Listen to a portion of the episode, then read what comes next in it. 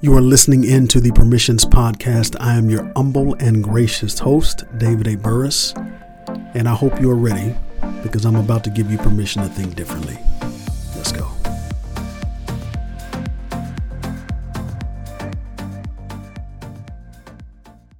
Uh, I want to start today by just kind of speaking to the fellas. I want to speak to men today and the women who love them. I spent so many years, fellas, in my marriage, and I've been married 20 years. I've spent so many years wanting my wife to be a certain way, do certain things, respond to me a certain way, respect me a certain way, show up for me in certain ways and man, I, I, I just I became more frustrated because she was not doing the things that I was asking her to do. Many of you feel like you're in the same position, same boat, where the woman in your life is not showing up the way you think she should. And that can be frustrating, especially when you have done so much work as a man and you have tried to be as clear and articulate articulate in what you are expressing and needing and desiring and she still does not get it. What is that about? Why does that happen? I'm going to share something with you today guys that is absolutely transformative. It changed the game for me and i suspect that it's going to change the game for you I was meditating Ephesians chapter 5 one day, verses 22 through 24 in the Message Bible. And I saw something so profound and so interesting that I had to pause for a second, man, and really reflect on how am I showing up as a husband? When you read Ephesians 5 22 through 24, and I'm not going to read it, I'm just going to kind of quote it. You can go visit it, but I want you to read the Message Bible in verse 22, it talks about wives submitting to their husbands and showing reverence to their husbands out of reverence for Christ. And it talks about how when she reveres her husband and when she supports him and when she yields to him, she's really yielding and supporting Christ. And that husband is the beneficiary of her relationship with Christ. But man, it goes on to, to say something that absolutely convicted me. Here's what it said it said, The husband provides leadership to his wife the way Christ provided leadership for the church. Now, that doesn't sound too deep, too profound. It doesn't sound like anything that you're not already doing. I know most of you, when you hear that, you're thinking to yourself, I provide leadership for my wife. I know that I do. But what I submit to you is that some of the change you're looking for from your wife is because, gentlemen, you are not providing leadership. Now, this is going to sound like it's correction, and I'm not meaning to correct you, but I'm help, I'm wanting you to recalibrate. And this recalibration changed everything for me, and I want to show you the difference today. It says, Husbands, love your wives the way Christ loved the church and gave himself for her. Message Bible says, The husband provides leadership for his wife the way Christ provided leadership for his church. It says the husband provides leadership to his wife the way Christ does to his church, not by domineering listen to this, fellas, but by cherishing. So just as the church provide or submits to Christ as he exercises such leadership, wives should likewise submit to their husbands. Now, that doesn't seem like it's saying too much until we read it a little bit closer. It says the husband provides leadership to his wife. Now, here's where we are missing it, many of us, fellas. I want you to hear this. What we have been taught is that as men, we are to take the lead. Let me re- re- repeat that. We, have been taught to take the lead. But what I'm reading here in Ephesians 5 is that the husband doesn't take the lead, the husband provides leadership to his wife the way Christ does to his church.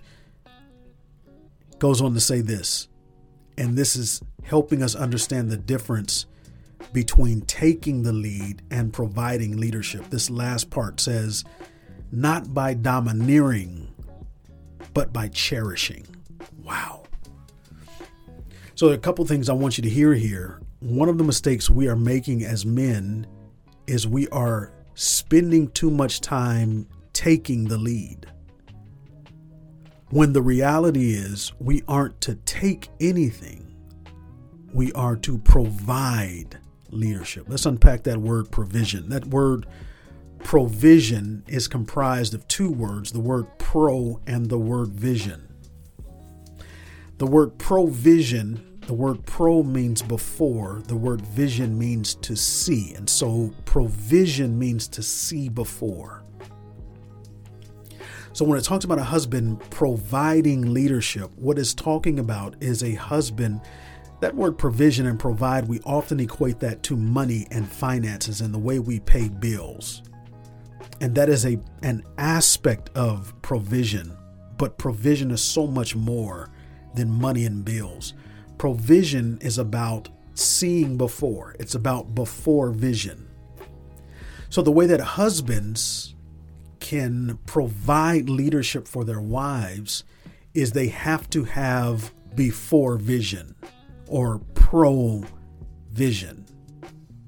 Now, the difference between being a husband that provides leadership and one that takes the lead is that provision, pro before vision to see, provision means I see her before I see her.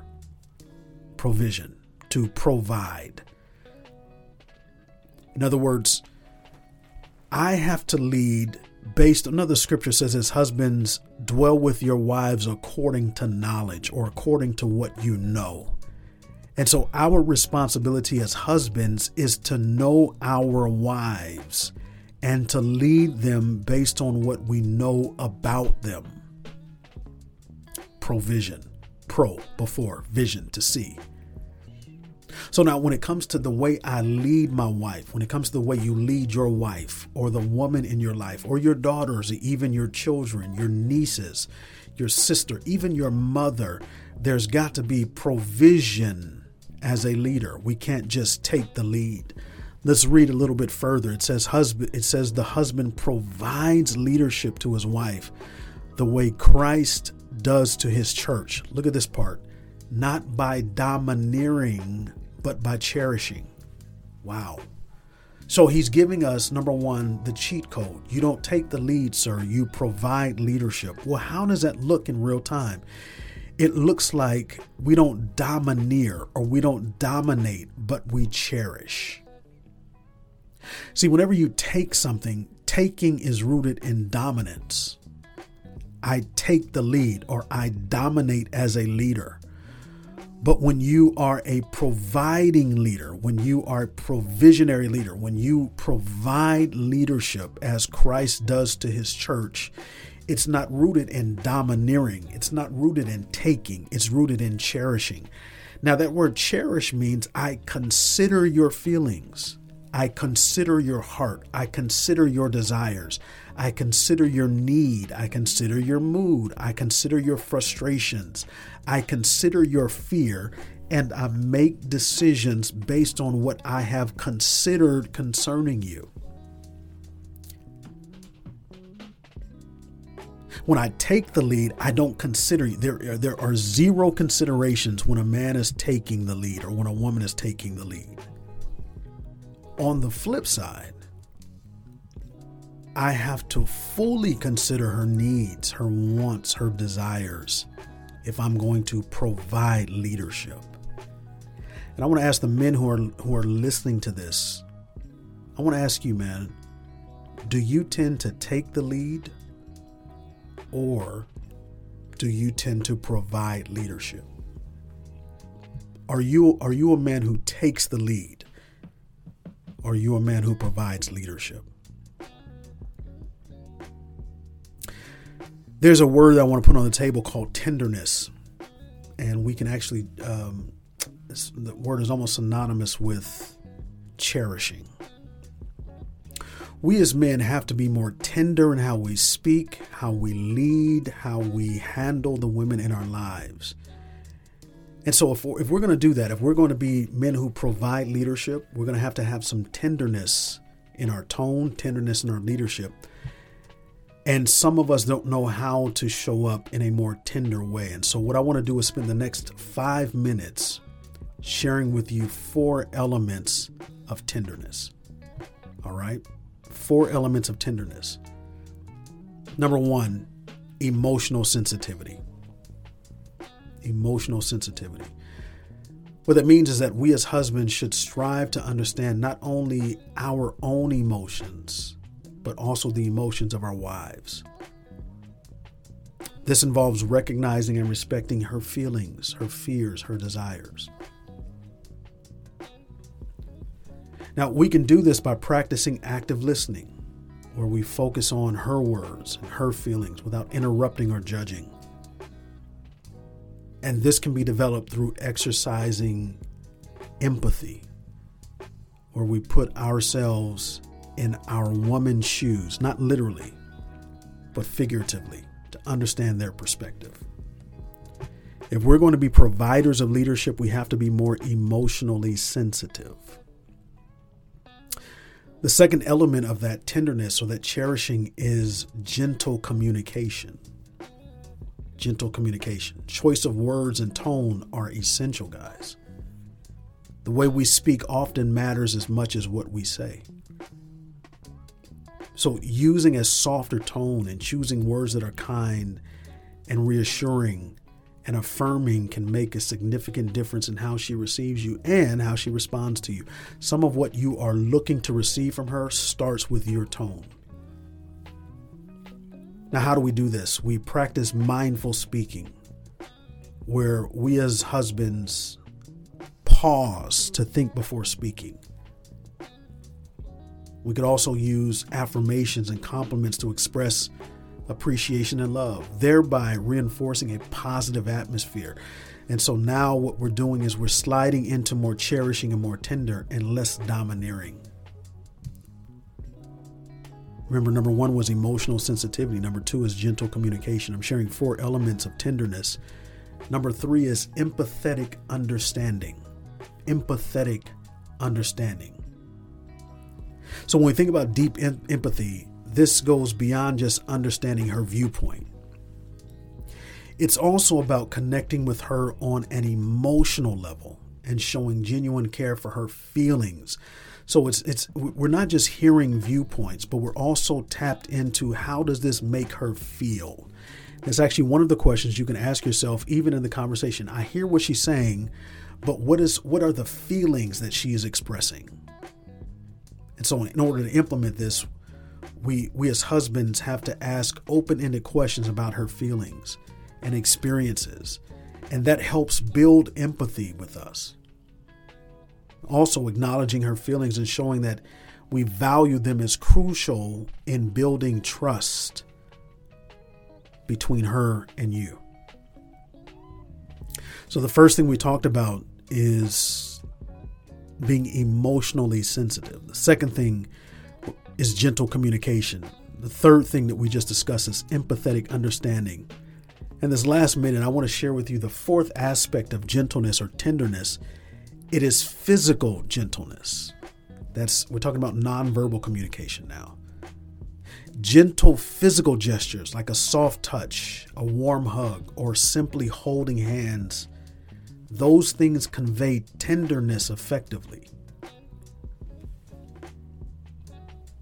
So now we can we can do things and, and we can be encouraged to use gentle physical gestures as a form of nonverbal communication. It expresses something to her when you gently pull her in, or you gently caress her arm, or you gently hold her hand.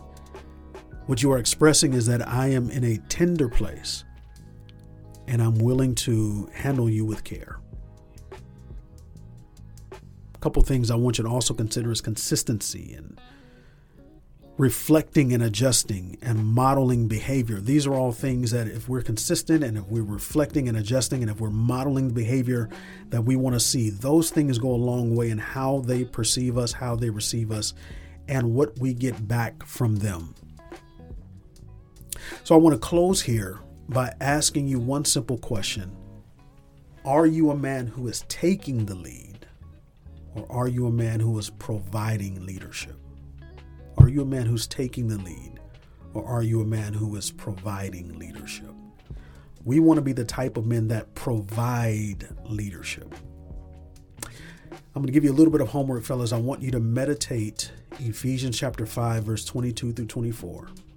And in a journal or notebook, I want you to outline the five areas in which you feel like you can be more gentle and more tender. It can be in how you communicate. It can be in lovemaking. It can be in how you handle her physically. It can be how you respond to her wants, needs, and desires. But I want you to sit down and outline five areas where you could level up as a leader in the area of tenderness and gentleness. And I want you to meditate Ephesians 5 22 through 24. Let me pray with you. Lord, so grateful and so thankful for this opportunity to grow as men. I pray that you would help us to be more like you more communicative, more expressive, more gentle, more tender, more kind, more patient, more gracious, more humble, more concerned, cherishing more, and being providers of leadership. This is our prayer, and we're so grateful and thankful for the victory in our lives concerning this. It's in Jesus' name we pray. Amen. Amen. Hey, listen, if you are a man or woman, both single or married, who needs some mentorship, I would love to, or coaching rather, I would love to be your coach. Uh, I have a community that I run called the David Burrus Academy. Um, I meet every Monday night with married couples, every Wednesday night with singles. We meet virtually via Zoom, uh, and it's just a wonderful time. It is this, but on level 10, because you it's it's rich teaching, it's practical insight, it is Q and A, it's coaching, it's a beautiful thing. If you're interested, you can connect with us at www.thedavidburrusacademy backslash membership. I'm sorry, forward slash membership. www.thedavidburrusacademy forward slash membership. All right. I look forward to walking with you in the future. And remember, gentlemen, we are providers of leadership. We're not takers of leadership. Let's go.